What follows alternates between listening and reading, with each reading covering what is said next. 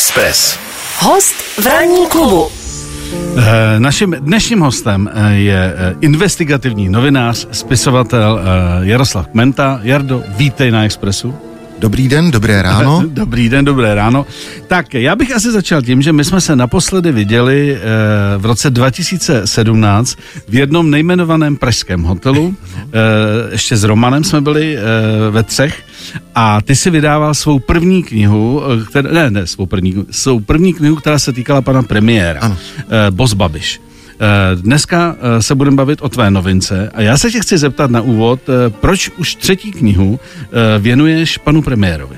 To je úplně jednoduché, protože on je nejmocnější muž v České republice, ano. Společně teda se schátrajícím panem prezidentem, ano. Ale tvoří dvojici prostě, kde on si myslím hraje dominantní roli a on jako st- jen, jenom z toho titulu ty funkce uh-huh. si zaslouží tu největší pozornost uh-huh. a bohužel my novináři, kteří jsme nevohnuli hřbet a museli jsme odejít na základě střetu zájmu, který je u Babiše evidentní z médií, který on koupil, tak my jsme si prostě šli svojí cestou a já, kromě toho, že píšu ještě pro magazín Reporter, tak píšu té, ty knihy. A stává se to třeskutým materiálem, protože vždycky, když ta knížka vyjde, tak je vždycky nějaký problém. Mm-hmm. Když si to teda nakous, tak ať jsme konkrétní, ty jsi vlastně odešel z redakce Mladé fronty Dnes, kde jsi působil a ten důvod byl tedy nástup pana premiéra jako majitele tohoto média. On tehdy ještě nebyl premiér, ale, ale on oznámil, že kupuje média a zároveň, to bylo v roce dva tisíce třináct, kdy, kdy oznamoval vlastně vstup do té politiky mm-hmm.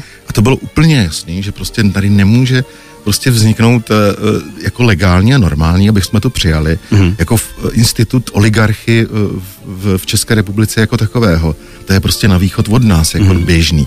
Ale my jsme, já se doufám, že se pořád můžeme řadit jako na západ.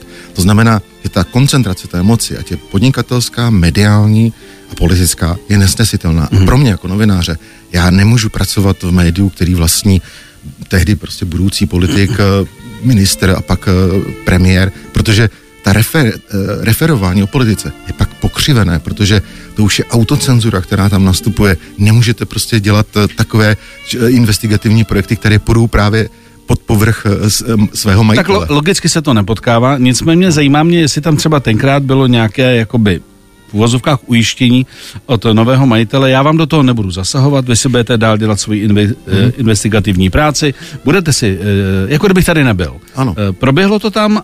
Ano, hnedka byla první taková schůzka, aha. kam přišel Andrej Babiš a on tam začal nás prostě oblbovat a říkat, jako prosím vás, já přece tady udělám všechno pro to, aby tady byla svoboda, píšte si, co chcete. Mm. A já jsem se po nějaký době, když už se mi to začalo všechno jako uzrávat v hlavě, během té debaty, tak to bylo asi v debatě, kde bylo asi čtyřicet klíčových zaměstnanců tehdy Mladé fronty Dnes, tak jsem se přihlásil a říkal jsem, takže, pane Babiši, vám by teda nevadilo, kdyby ve vašem médiu tím pádem byl otvírák, prostě velká stránka s, s titulkem uh, Kmotr Andrej Babiš mm. a kdo to je a tak dále. A on se podíval, prostě najednou stuhnul. A on si teprve v tu chvíli, si myslím, uvědomil, že prostě to bude i o něm. Jo? A on úplně začal jako ze sebe sypat jako, cože, vy si myslíte, že jsem komotr? Mm. A úplně byl vlastně jako rozčílený, jo. Mm. A to bylo vlastně tyčka, to jsem si věděl. To byl takový pokusný balonek, který mm. jsem vlastně tehdy udělal. A bylo jasný, nazdar, bazar. Mm. Že prostě to není, to, to není možný. E, vlastně v té době tam pracovalo spousta, spousta kvalitních novinářů. Neříkám, že tam do dneška nikdo nezůstal. Mm. Ať je to fér. E, v každém případě, kolik tenkrát vlastně podobný gesto e, odchodu udělalo lidí? Ono, když vezmeme Mafru jako takovou, která vydává několik titulů, ať Mladou frontu Dnes, Lidové noviny, nebo ty servery, tak tam bylo jako fakt mraky lidí a v první chvíli odešla jako, dejme tomu, já nevím, osmdesát lidí, jako když to, se, když to sečtu a podtrhnu, jo. Takže nás bylo docela hodně, ale až teprve s postupem času, dejme tomu tři, čtyř měsíců nebo půl roku. Hmm.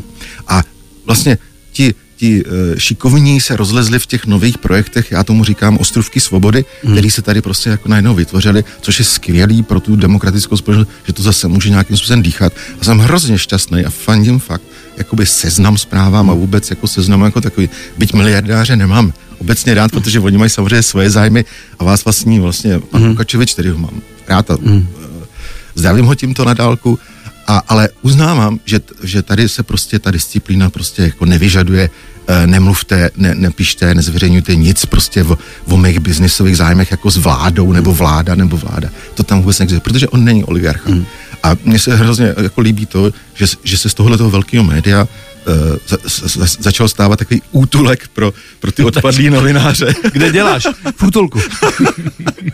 Ale myslím to jako v dobrým svazu, protože kde, kde můžete dělat tu žurnalistiku nebo vůbec jakoby celkově na nějaký vysoký úrovni, kde máte velkou poslechovost nebo čtenářskou uh, popularitu, u takové média, který už jako je nějaký zažitý. My si to třeba jako v Reporter magazínu nebo další kolegové v těch malých, tak si to jako odžíváme jako na ulici v úvozovkách, že si to vyšlapáváme, ty nový respondenty a tak dále postupem doby. A teď s chodou okolností jsme slavili vlastně předevčírem sedm let fungování Reportéra. Já mám ještě trošku, je trošku vychlastaný hlas, tak se omlouváme. Ne, to se musí oslavit. Samozřejmě navážeme, na tohleto téma jedno navážeme. Já jsem rád, že jsme vlastně udělali vysvětlení na začátku, protože všichni, kdo sledují žurnalistiku, ví, kde si působil. No a teď budeme pokračovat s těma aktuálníma věcma. Jsem rád, že seš tady a za chviličku budeme pokračovat. A jedeme až do desáté hodiny. Já pojedu do roztrhání těla. Ranní klub. Ranní klub a Miloš Pokorný. Pokorný. Express ef em. Naším dnešním hostem je novinář a spisovatel Jaroslav Kmenta. Narodil se šestnáctého února devatenáct šedesát devět v Nymburce. Během své kariéry pracoval pro ČTK, Mladou frontu Dnes, časopis Instinct nebo aktuálně magazín Reporter. Jeho články odhalující korupci či spojení mafie a politiky dovedly k rezignaci řadu politiků, včetně premiéra Stanislava Grosse či vicepremiéra Egona Lánského, ale také ministra dopravy Víta Bárty. Nedávno vyšla jeho nová kniha Babišovo Palermo dva. I o ní dnes bude řeč. Tak a já navážu. Kterou, Jardo, ty považuješ z těch kauz, z těch, řekněme, nejznámějších, ale můžeme brát i třeba ty, které média tak nepropírala, pro tebe jako nejzásadnější? Protože tady padlo, že díky tvému, tvé práci v podstatě Jarosl, premiér Gross bývalý mm-hmm. vlastně musel skončit. Takže jak to vidíš ty? No, to je těžký, no, za třicet let vybrat něco, co se úplně dá takhle, no, když bych si měl dát něco do vizitky, tak bych asi opravdu mm, souhlasil s tím, mm. co jste vlastně dali jako do toho medailonku, ano. Protože uh, komu se v uvozovkách poštěstí, že uh, díky novinářský práci a článkům vlastně uh, donutíte odstoupit uh, premiéra země, to se zatím ještě nestalo a jak tak na to koukám, tak ani v případě Andreje Babiše se to ještě nestane. Takový Watergate, jako. Jo, jo, já, Takový já, Watergate, dá se jsem, to přirovnat. Já jsem to tehdy, jsem si v dušičce takhle sám pro sebe říkal, jo, to je český Watergate, to je paráda. Ale ono to samozřejmě srovnáme hrušky s jabkama, ale nicméně ten, v podstatě jde o stejný princip ty žurnalistiky, hmm. jako byl v Americe, prostě já, já to tam vždycky jako se k tomu hrozně vzlížel, jo, hmm. prostě já jsem viděl filmy všichni prezidentovi, Muži, já, já jsem to do sebe nasával prostě, já říkal jsem, je takovej bych Pulitzerovy ceny, no. No, na konci. A, a najednou práska, ono to přišlo úplně náhodou, to je prostě, mm. já nevím, to bylo v dva tisíce pět a ta, ta kauza tehdy se Stanislavem Grossem, to nebylo prostě jako, že by přišel do redakce nějaký tajemný zdroj, jak něco jako hluboké hrdlo. Ano, ne, ano, ano, ano. V, v Americe. Tak to, to, to prostě vzniklo vlastně de facto na poradě v hlavách prostě redakce, protože oni přišli s tím, že říkali, Jardo, to se dá teď ponovu nově v roce dva tisíce pět hledat, pardon, to bylo na koncem roku dva tisíce čtyři, hledat v katastru nemovitosti informace o lidech, jako co kdo vlastně a tak dále. Takže říkám, jasně, digitalizace státní správy postupuje hmm. uh, rychlým hmm. krokem. A tam jde opravdu za poplatek, se tam dá zjistit, co a oni říkali, to, to znamená, že by se dalo zjistit, co který člen vlády vlastní, mm. říkám, jasně, a jsme to dali za úkol. No tak se podívej na vládu, uděláme takový hezký článek, mm. jestli je někdo třeba velký um, pr, uh, milovník bytů, prostě, nebo... Sběratel nebo, chalup, přesně. Parkoviš a tak dále. A no, tak dále. No a pak... Já jsem přišel pak do práce, že, že já jsem zadal samozřejmě kvůli, mm. prostě, co se má vytáhat z toho katastru nemovitostí. A přijdu do práce asi druhého ledna, si pamatuju dva tisíce pět po, po Vánocích nebo po svátcích. Mm. A tam taková hromada prostě vytisknutých e, sjetin z katastru nemovitostí. A, a na vrchu samozřejmě jako hlavní byl premiér Stanislav Gross mm. podle významu funkce. Takže jsem to začal rozebírat. A teď on vlastně mi to teprve jako začal uh, docházet. docházet všechno, mm-hmm. protože z těch podkladů se člověk dozvěděl ty jasný, zřetelný fakta. Mm. Byt koupil tehdy a tehdy za nějakou cenu, já už to dneska úplně jako nepamatoval, někde kolem pěti e, milionů korun, a že z toho vzešlo, z těch hmm. informací, že on měl hypotéku dvě celá sedm hmm. milionů korun a dva a půl milionu korun bylo, že složil cash na ten byt. Mm. To byla vlastně zásadní otázka, mm. na kterou nepotřebujete žádného hlubokého hrdla, mm. ale v podstatě jenom se odpověď. To znamená, těho, kde vzal v té době, když se ten byt kupoval, dva a půl milionu korun cash. Prostě. Tam byla nějaká tetička, ne? Mám pocit. Tam byl strýček. Nebo strýček. strýček. Někdo, někdo z rodiny. Někdo no, z... A on to, to byla jeho vlastně taková Aha. jako obezlička, jak to chtěl vysvětlit, mm. ale bylo evidentní, že prostě se zamotalá do vlastních lidí. Ten strýček byl vlastně vymyšlená legenda, mm. protože zřejmě na devadesát devět procent prostě to byly nějaký peníze, který měl třeba někde ulitý nebo od někoho půjčený a nechtěl nikdy prozradit tu identitu to toho dárce. Jasně. A ono se to pak sesypalo jako dům z karet, mm. prostě, že pod tím tlakem veřejným, jak byl, tak se najednou ukázalo, že on lže, nabaluje ty lži. A to si myslím, že, že v politice je hrdelní zločin, že když člověk lže, tak se stává um, jaksi nedůvěryhodným pro, pro lidi, mm. pro další spolustraníky. A tehdy to ještě fakt jakoby fungovalo, že když se něco v té straně, a tehdy to byla ČSSD, stalo, tak to prostě řešili prostě uvnitř té strany ty různý kliky a, a, a debatovali tam mm. o tom a říkali nám, to sráží reference, preference, pardon, a tak dále. A teď se přidali další média, takže ten tlak zdvojnásobil. A strojnásobil tím, že pak ještě koalice, prostě, mm. která byla tehdy ve vládě s ČSSD, tak začala tlačit. Ten tlak vyvolal to, že ten politik se nakonec sebral a odešel. Mm. Dneska, když to srovnáte, ten tlak není ani z vnitřku strany, protože tam se rozhoduje ve vládní straně, ano, prostě jako na běžícím pásu, jako někde na sjezdu K L D R. Ehm, Média jsou rozpolcená, dejme tomu jako bajvoko, půlka vlastně oligarchové, kteří se vždycky nějak jako domluvějí, a, a koalice, to je prostě jenom taková hříčka slov v případě současné vlády. To znamená, když to sečteme, tak vlastně díky tady tomu, nebo té vaší práci, Stanislav Gross nakonec odstoupil. Ano. Co si myslíš, že by se musel stát, aby současný premiér hmm.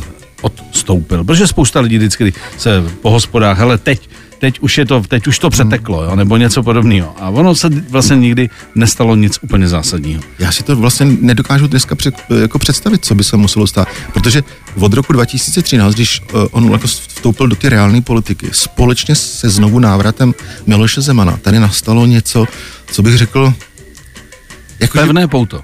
Pevného funktu, mocenský pakt, hmm. který v podstatě, kromě toho, že, že jim umožnil vládnout něco jako za, za um, opoziční dohody koncem devadesátých let O D S a ČSSD, tak kromě toho to vneslo vlastně do té společnosti takovou jako krizi morálky. To znamená, že vlastně oni s těma problémama, který přinesli do, do politiky a s těmi vyjádřeními a s těmi nároky, které oni měli a vlastně tím dávali najevo, jak, jak co vyžadují od ostatních, tak snížili obrovský, ale obrovský tu lačku hmm. morálky v politice úplně na, na, na tři centimetry, to by přeskočil dneska každý. Víš co, já, já, no. já vždycky tohle už, nebo pro sebe si vždycky jako říkám, že vlastně už nic není divný. Jo, že to vlastně došlo tak daleko, no. že vlastně říkám, co, co se musí stát, aby to začalo být minimálně aspoň hodně divný. Lejte, ale jako v hospodě si lidi řeknou, no tak jasně, kdyby vraždil děti v přímém přenosu, tak někdo další, kdo tam upíjí pivo, říká, to ne, to on by vysvětlil, že to je kampaň mm. prostě. A, a půlka lidí by mu to jako věřila. Mm. Takže dneska je to v podstatě i tak jako rozdělený v té v té rozdělené společnosti, že, že to nedokáže nikdo vyhodnotit. Já si myslím, že co by se muselo stát, muselo by se stát něco ne s ním, protože on je nezměnitelný. To je prostě Andrej Babiš. Mm. Andrej Babiš je to zvláštní bytost, zvláštní odrůda politika, prostě, která tady za těch třicet let jako nebyla. A já si myslím, že by se mělo něco změnit u lidí. Hmm. U lidí, jak vnímat tuhletu realitu. A v případě, že když prostě ano, nebude mít třicet procent, nebo ani ne dvacet pět procent, ale bude mít osmnáct, deset, anebo pak mizivě někde dolů, tak se stane to, že prostě on buď to odejde sám, nebo ho vlastně lidi vyštvou tím, že už si ho nepřejou. Je to v podstatě o lidech. My musíme vlastně jako voliči rozhodovat, kdo tady ty karty bude držet v ruce po volbách a kdo, kdo bude ten mocný muž.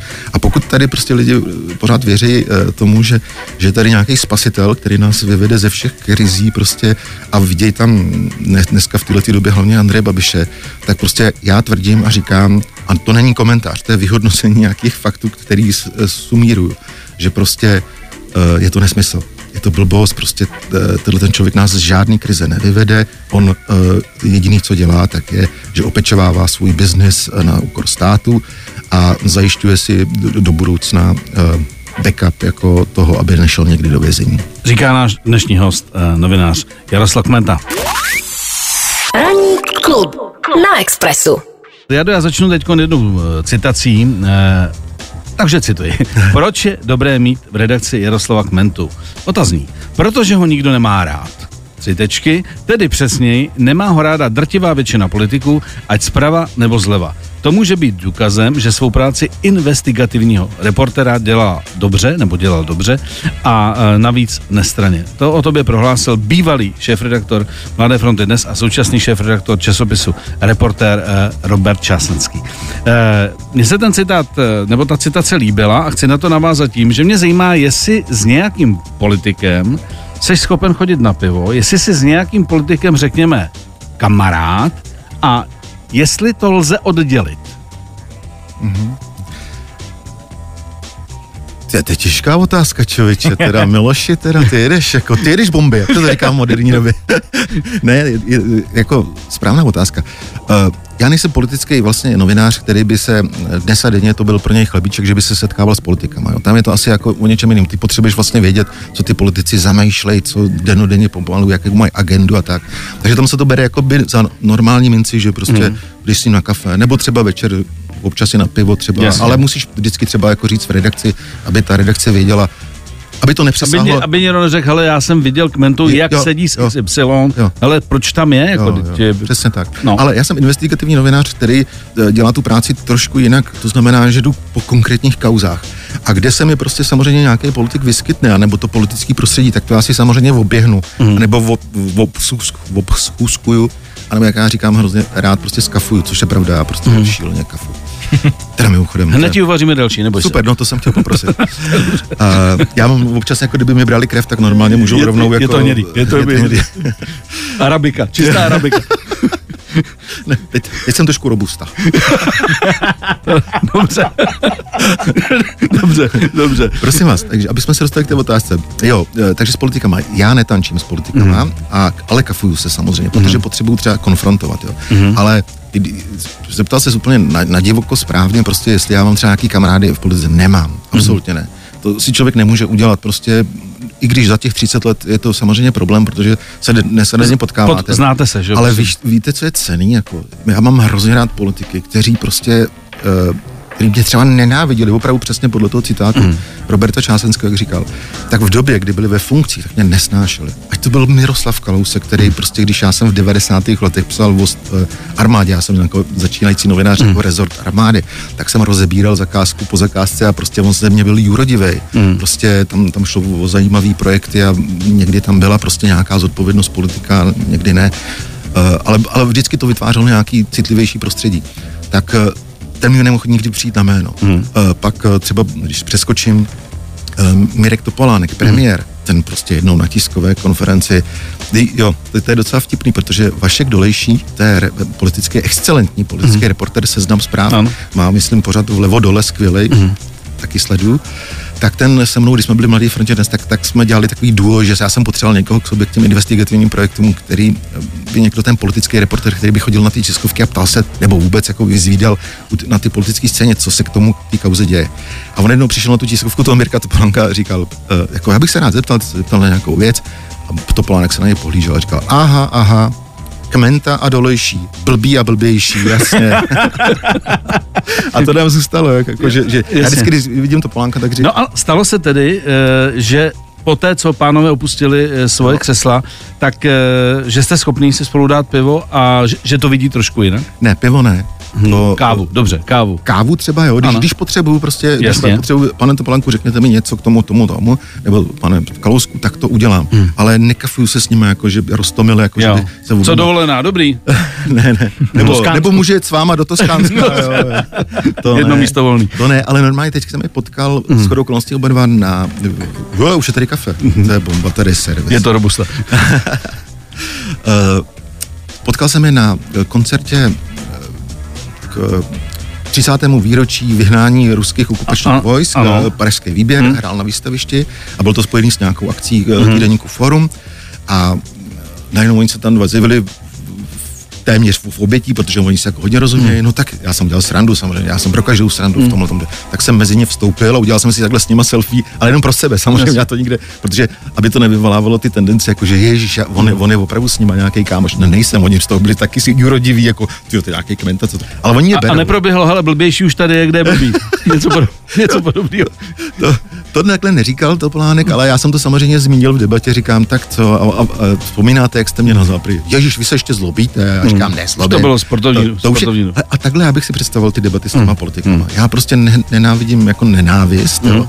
A když je to ne, jako, když pochopím, že když je premiér v té v pozici, kde je hrozně moc pod obrovským tlakem, hmm. tak občas vypění na nějaký tiskovce něco, dělá něco špatně, nějaký jeho poradce a on to musí vzít na sebe, tu zodpovědnost tak tou různýma oklikama, buď to to přizná, nebo nepřizná a tak dále. Hmm. A je divný, jo. Hmm. Ale není nesnášenlivý, hmm. prostě jenom to z něj vypadne a pak je v podstatě, a, jako bych, bych řekl skoro, pak by šel klidně na to pivo prostě hmm. a popovídali bychom si. Takovýhle prostě lidi já mám rád. Já si přeju dobu zase, aby se to vrátilo.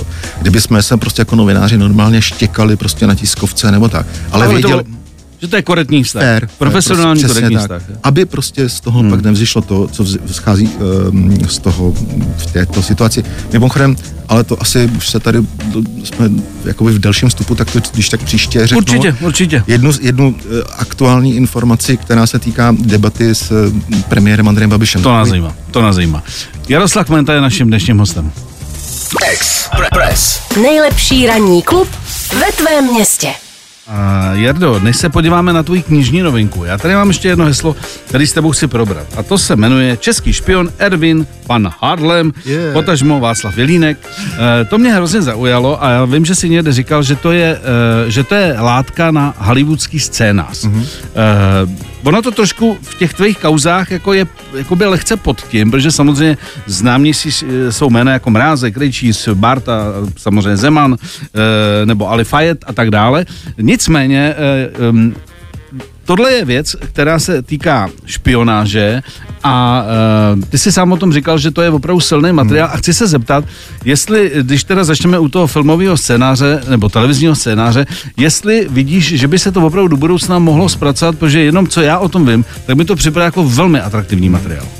Uh, trefa do černého, ano. jak řekl, protože uh, bylo to ve hře a úplně jako pro mě já nevím, jestli to víte, nebo jestli jsme se o tom bavili kdysi, uh, oni mě oslovili z Hollywoodu přímo, mm-hmm. opravdu ten, ten námět chtěli zpracovat. Bylo to mm-hmm. asi před třemi, čtyřmi, čtyřmi lety mm-hmm. a byli velmi aktivní a v podstatě já jsem se musel uvázat s tím hollywoodským studiem, že prostě nebudu do, do smlouvy, která se uzavírala, nebudu moc přeprodávat práva dalším prostě Jasně. účastníkům a tak dále.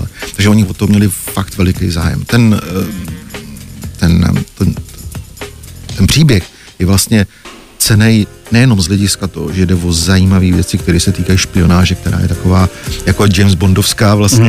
a s naprostýma detailama toho, jak to bylo za studené války zejména, protože tam jde o špiona komunistického, který ale tam je na něm nejzajímavější úplně něco jiného a to je ta rovina. Ta a je věcká. Tam ten holandský příběh. Ano, mm. kde vlastně on, on se vlastně dostal do té špionáže, takže mu byla přidělena identita, identita.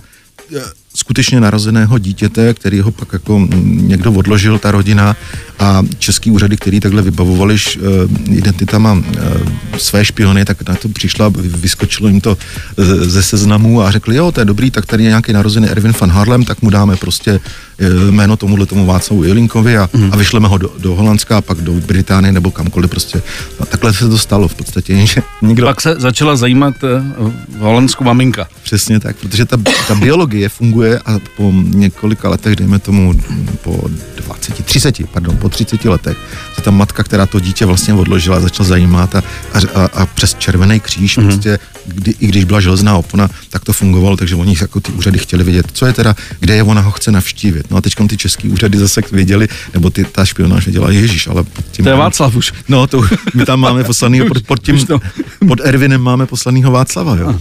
Tak stáli před rozhodnutím, jestli zatloukat, a to je takový nejhorší, protože hmm. kdyby se na to přišlo, tak ho odkopou zároveň toho špiona, anebo prostě mu dali pokyn, aby vystupoval jako její syn. Mm. To znamená, řekne mu, poslali mu tady zprávu, zajímá se tohle, budete kontaktovat Červený kříž, respektive ona, takže budeš se vydávat za jeho syna. No tak on pak jako správný špion, prostě, že ho tak se s ní objal a říkal, maminko, maminko, vlastně musel, vlastně byl to rozkaz. Už je ta, ta hra už jede. No, už už jede. Je. A v tomhle vlastně je ten příběh mm. hrozně zajímavý. A já jsem, jako, já jsem antikomunista, nemám rád ten bývalý režim samozřejmě, ale tohle mi na tom přišlo jako, ne, ne, jako neuvěřitelný, ta lidská dimenze podstaty tohoto špionážního příběhu, to se prostě v bondovkách ne, ne, nevyskytuje úplně běžně. A byl to vlastně ten čuch, který jsem na to měl, protože já jsem to vlastně zpracovával už od roku dva tisíce a pak to vyšlo mm. dva tisíce pět poprvé. A tak ten ukázal správným, protože, ten, protože se pak ozvalo ještě, aniž by to byl, dostalo se na, jako na, třeba na britský nebo americký trh, e, tak se ozvalo tohleto studio. Bohužel, teda musím říct, že já už tomu nevěřím, že to nakonec dotáhnou, mm. protože koronakrize všechno úplně totálně zhatila. Mm. Protože to studio uh, Fox Searchlight, který mm. jsem, uh, se kterým jsem uzavřel tu smlouvu a měli to točit, tak oni ho postupem doby pohltila společnost Disney. Mm. A ty mají přece jenom trošku jako jinou dramaturgii. Jinou, jinou dramaturgii, nějaký Pluto, kreslený, Pluto z toho jako nekoukal. Kreslený agent by se mi ještě líbil. No, já jim to asi člověče řeknu, že jo. Miloš tady doporučuje kresleného agenta. Že by, to, že by to šlo jako trošku. No, takže já, já už tomu nevěřím, byť já jsem ještě nějak vázaný smlouvou na ještě jako plyne, že, že třeba se stane zázrak. Až, a... až smlouva no. skončí, tak se může pozvat jiný studio, i třeba jako dneska i v Evropě se dělají už velký bijáky. Jo, jo, Nebo zase ne, jo. už zase se už dělají velký Ale bijáky. Tak si myslím, že, že tohle mě zajímalo, jsem říkal, jsem jo, to, jo. že se na to musím zeptat. Um, ne. Pojďme se tady teď podívat, že to bude na další povídání, na tvoji novinku Babišovo Palermo dva. Pokud někdo četl jedničku, tak je to kontinuální pokračování, nebo hmm. si začal nějakým ostrým střihem úplně někde jinde? Já bych možná, jestli můžu, řekl obecně nejdřív, jako, protože hodně lidí zajímá, Jardo, a ty, vy jste napsal prostě dvě knížky najednou vlastně a proč? A to teď, no, no samozřejmě, jsou volby a já chtěl mít čistý stůl a já jsem si slíbil, že sečtu a podtrhnu Babišovo působení v politice těch osm let. Předtím ten projekt Boss Babiš, ta kniha, kterou, který si mluvil, vlastně vyšla na trh do dva tisíce sedmnáct, tak vlastně mapovala ten zrod toho oligarchii, jak podnikal, jak to měl z osmdesátých let, kdy byl v Petrimexu a pak, pak ty začátky privatizační a podobně a to jeho bratříčkování s politikou. Až do té současné doby, do roku dva tisíce jedenáct třináct, když vstoupil do politiky. A pak vlastně už je ta období, když se stal ve finále pak premiérem. A to si myslím, že, že je dobrý mu se čísla podtrhnout, protože řada lidí uh, ztrácí paměť. Ztrácí mm-hmm. paměť v tom, že prostě i když uh, sleduje v daný okamžik prostě nějakou, nějakou událost, prostě, která se třeba týká covidové situace prostě a, a v tu chvíli jako jsou z toho všichni vyřízený, že najednou viděli, že nám tady vládne chaot, prostě, který m, jako nezabezpečí uh, tu zemi jako nějak správně a umírají tady zbytečně desítky tisíc lidí. Tak prostě v tu chvíli to, oni to hodnotí prostě jako velmi negativně, odcházejí jakoby od něho. No ale pak najednou střih a za půl roku prostě už jako zase tady dávám roušky, lidi vychladnou prostě a říkají, hele, tak hele, on nám zase přidal na těch důchodech, tak jo, tak já si myslím, že tohle je vlastně taková berlička pro, pro oživení paměti. A takhle to funguje. Ta jednička je z větší části o, o tom, jak vybudoval stranu ANO, která, jak jsem zmínil, prostě připomíná spíš nějakou korejskou stranu, kde prostě všichni hlasujou. Tam je hrozně zajímavý, že jsem obešel mnoho lidí, kteří odpadli během té doby a někteří prozřeli a řekli si, Ježíši Kriste, já jsem tam dva, tři roky prostě se trvával prostě a udělal jsem úplně největší blbost. Mm-hmm. Jsem chtěl říct kokotinu, yes, to nemůžu říct, jo. Blbost. Takže se jako vyspovídali, takže to je hrozně zajímavý, vlastně takový jako plastický vidění toho, jak to funguje v té politice, jak on si vlastně, on, on vlastně vybudoval tu stranu Andrej Babiš tak, že nahrnul peníze do, do projektu, vybudovat stranu, něco jako podnikatelský projekt a všichni mi budete sloužit prostě. A tady prostě, tady je kanceláře, to, to platím já, tady je záchod, ten taky platím já, tušky, ten tak, ty taky vám zabezpečuju, já všechno zabezpečuju, vy mi budete sloužit. Takhle to vlastně. Takže to o tom je ta jednička z, z větší části a o jeho střetu zájmu. Ta dvojka, ta je vlastně hodně uh, o o jeho spolupracovníkovi Jaroslavu Faltýnkovi, který v podstatě si myslím sehrává roli toho zlého psa v té dvojici, protože Andrej Babiš vede tu stranu a tak dále a tu špinavou práci za ní obstarává prostě Jaroslav Faltýnek. A to je hrozně zajímavá postava, vlastně pro mě je ten je Faltýnek jako symbol ty, toho babišistánu ty doby, hmm. prostě, protože on figuruje v mnoha prostě případech, i vyšetřovaných případech, kauzách, prostě, kde jde o korupci, všechno. Ale jakmile prostě by třeba policajti šli přímo po něm, tak to tam skončí, protože oni mají tu ochranu jakoby zabezpečenou přes různý informační a bezpečnostní složky, takže prostě vždycky to nějak jako vyšumí, jo, prostě nikdo je nedostane, protože oni ovládají stát. Ale to je hrozně zajímavá figura. Klub. Ranní klub. Já jsem tě to poprosil, jestli by si z té nové knížky vybral něco, co považuješ, neříkám, že zásadní, ale něco speciálního a ty si řekl, že mi to řekneš, až když se budeme bavit rozhovoru, no. Že mi to dřív neřekneš. Tak teď je ten okamžik a můžeš jo. prozradit, o co jde. Já totiž chci vidět tvoji reakci, protože já v té knize píšu o tobě. No tak, no tak, no tak pozor, no tak to, toho si cením. No. Já tam zmiňuji totiž jednu věc, kterou jsme spolu zažili. Ano. A je to důležité jako říct ve smyslu toho, že ta knížka je postavená na faktografii těch kauz okolo Faltýnka, hmm. okolo Babiše a tak dále. Ale proližil se mi tentokrát eh, takovýma osobníma, subjektivníma eh, vyprávěním té novinářské práce. Vždycky jako takové intermeco jsem udělal. A ten první intermeco, to jsem nazval stmívání a je to vlastně o tom, že díky šílený politice, která, kterou tady rozpoutali prostě Andrej Babiš a Miloš Zeman, tak se ve společnosti rozmohla taková plíživá normalizace, že m, lidi se na různých stupních státní správy, politiky, nebo prostě různě ve společnosti bojejí prostě cokoliv, třeba i říct svůj názor, jo, což jako je šílený třicet let po revoluci. A já tam popisuji jednu věc, která se nám stala právě v roce dva tisíce sedmnáct, mm. kdy jsem měl přijít do nějakého no, studia, no, kde vy jste no. tehdy moderovali mm. do rádia a někdo to zakázal, někdo si to nepřál mm. a vy jste se tam ještě s kolegou ano. Romanem Ondráčkem, tak jste se zachovali úplně jako čestně. A já za to ti tady smekám klobouk a na dálku Romanovi, že prostě vy jste samozřejmě na, na, na protest proti tomu prostě odešli, nebo jste oznámili odchod a ten rozhovor, který jste mi slíbili, že tam prostě uděláte i o Bosovi Babišovi, tak jsme fakt udělali v tom improvizovaném studiu a pak se odehrálo. Bylo to na hotelu. A to bylo nádherný. No a já to tady popisuju, jenom jestli zbyde čas, tak bych řekl, tady navazuju, tak poprvé, kde se o tom zmiňuji, řekl bych to takhle. Teď cituji z knihy. Doba temna v Česku tři desítky let od listopadové revoluce osmdesát devět ještě nenastala, ale začalo se smrákat. Stmívání začalo v roce dva tisíce třináct, ale krátce před volbami dva tisíce sedmnáct se přitemnilo. A začalo to nevinně. Volal mi Roman Ondráček z Dua Těžký hypokondr. Neotřelý zpěvák, akční, moderátor a rozhlasový materiál byl v ráži. Halerdo, víš, jak si k nám měl tento týden přijít na rozhovor? Tak senčo, neboj, ten rozhovor uděláme. To tě uští. Jen nebude. A teď tam mm. viděl tu eh, název ty, ty, toho studia, kde, kde jsme měli ten, tedy ten eh, rozhovor dělat. Nicméně, pokračuje to dál a dál. Zmiňujete tady taky samozřejmě. A já, ch- já chtěl říct, že e, píšu to tady taky, že já si vás za to hrozně vážím, protože to se totiž jakoby v dnešní době e, moc jako nenosí to víc se, se s vlastní kůží na trh, protože novináři děláme svoji práci a ta má svoje rizika, že prostě někdo je na nás naštvaný, někdo nás nenávidí, zejména z té veřejné e, sféry. Ale lidi v obyčejného rázu, jako třeba pořadatelé různých e, divadelních her třeba, nebo, nebo filmů a tak dále, anebo moderátoři, tak prostě, když pak projeví tenhle ten svůj občanský postoj, tak je to o to víc jako hrozně cenný pro, pro tu společnost, protože oni ukážou, že vlastně pojďte, vidíte, m, m, nám se to nelíbí, co se tady v té společnosti děje.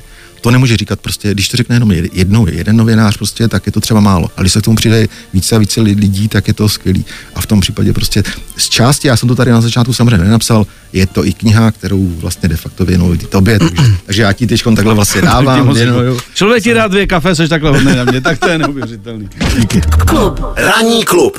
A Jardo, ještě se chci zeptat na jednu věc, jestli, ne, když porovnáš, řekněme, nějakou kulturu politika versus novináře ve světě a u nás.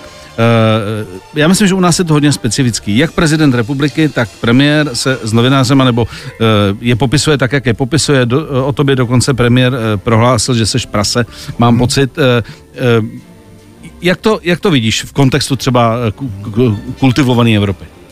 Tak on, on správně, on to řekl vlastně prase novinářské. On ještě k tomu hmm. dal ten přídavek, jako když mluví o nějakým zvířeti, který má dvě jména, že? Hmm. Uh, Ale k tomu bych řekl to, že abych, abych diváky nebo posluchače přivedl do obrazu, se, se to stalo proto, že já jsem v nedostatku komunikace s Babišem, protože on se mnou odmítá komunikovat, já jsem ho potřeboval konfrontovat s některými fakty, když jsem mu zavíral ten celý příběh a knižní kauzu, tak jsem ho oslovil na jeho meetingu, který byl shodou okolností v Poděbradech, já jsem si vystál frontu. Když jsem tam k němu přišel, tak jsem tam chtěl nejdřív podepsat tu jeho knížku, abych měl jako takovou relikvii hmm. do budoucna. A pak jsem mu samozřejmě pokládal nepříjemné otázky. No a v ten moment prostě on absolutně, aniž by věděl prostě, jako, co se ho chci ptát, tak začal prostě útočit na moji osobní integritu. To je vlastně ten hmm. způsob toho boje, jakože, že vás chce zničit prostě a, a, a znemožnit vlastně, a, a, abyste se vybránil. No samozřejmě vy mu nemůžete, jako... Samozřejmě můžete mu opo, oplácet stejnou mincí, ale to se obrátí proti nám nebo proti žurnalistice. Tak jsem prostě bohužel musel strpět ty jeho narážky a, a nadávky. On mi řekl, že jsem skorumpovaný, že jsem bral peníze od Petra von Mrázka, což je lež.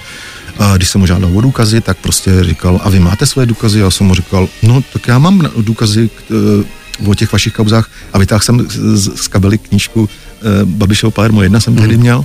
A dával jsem mu ji a on říkal, já tu vaši knížku nechci, dejte mi pokoj, vy jste mafiánský novinář. A já jsem to v týhle zarazil a říkal jsem, aha, tak jestli já jsem mafiánský novinář, tak vy jste asi mafiánský premiér. Hmm. A v tu chvíli on se prostě vstál a začal si fotit s jinýma faninkama tam a říkal, říkal, ne, ne, s váma nechci nic. No a pak to skončilo tím, že mě nazval novin, prasetem novinářským. Hmm. A to už jsem jako měl, opravdu to jako ve mně vypěnilo a chtěl jsem jako zareagovat nějak, ale potlačil jsem to v sobě hmm. a říkám, říkám si, ne, ne, já o tom budu věcně psát, neustále. A to je vlastně to naše poselství, který bych chtěl říct vlastně, že my tu jsme od toho, abychom referovali o tom, co se tady děje. A ono stačí v podstatě jenom referovat o tom, jakým způsobem přistupuje Andrej Babiš k některým novinářům. A já jsem o tom napsal reportáž, která vyšla teď v zářivém čísle časopisu Reporter. Přesně slovo od slova, prostě jak tahle ta debata probíhala. A přicházejí mi samozřejmě reakce, jako říkají, no tak to je teda síla, to je síla. To je vlastně vidět, jako stačí to jenom popsat. A já vlastně takhle na dálku vzkazuju panu premiérovi, že já mu nebudu, nebudu oplácet stejnou mincí, hmm. říkat o něm ty hrozný věci, jako on říká o nás, bez nějakých důkazů nebo tak. E, nechám to po sobě stéct, ale budu prostě se dál věnovat jeho případu, jeho kauzám. A pokud bude premiérem i nadále, tak prostě budu psát knížky a budu rozebírat jeho aktivity bez toho, že bych někoho jeho osočoval. A ještě se teda doptám, myslíš si, že, že by byl takhle v uvozovkách silnej, minimálně teda verbálně vůči novinářům, kdyby tam nebyla ta podpora z hradu? Uh, myslím si, že asi jo, asi jo. Uh, on zbrutálnil ten jeho slovník za ty čtyři roky, zatímco před čtyřmi lety, když jsem ho oslavil na podobném meetingu a konfrontoval jsem ho s tím, tak mě přivítal hezky úsměvově a říkal, a pan Kmenta, kamarád z Mafry bývalý, no, čo si prejete a, a tohle, a tak začal. A samozřejmě poťukávání pomalu po zádech, jako vyfotili jsme se, dobrý, a pak jako střih a já jsem přišel s první otázkou a už to, cože, vy jste skorumpovaný, to je hrozný. A zase začal tu svoji, mm. takže on, se měl, on je stejný prostě. Jasně, jasně. Ale zbru, zbrutálněl mm. a díky tomu Zemanovi mm. asi taky. E, Jardo, díky, že jsi dorazil já a, jsem... a dělal dal svoji práci, asi co, co můžeme závěrem říct. Přesně tak, jako do roztrhání těla budeme bojovat. A Miloši, tobě přeju, abyste prostě měli tak krásný studio, tak krásný jeho moderátora. Ne, my jsme v útulku, takže, no. zatím, dobrý, takže zatím dobrý. Ať, ať máte šťastnou volbu okay. a někdy příště nashledanou. Díky, že jste dorazil. sedm až deset. Pondělí až pátek. Ranní klub a Miloš Pokorný. Na Expressu.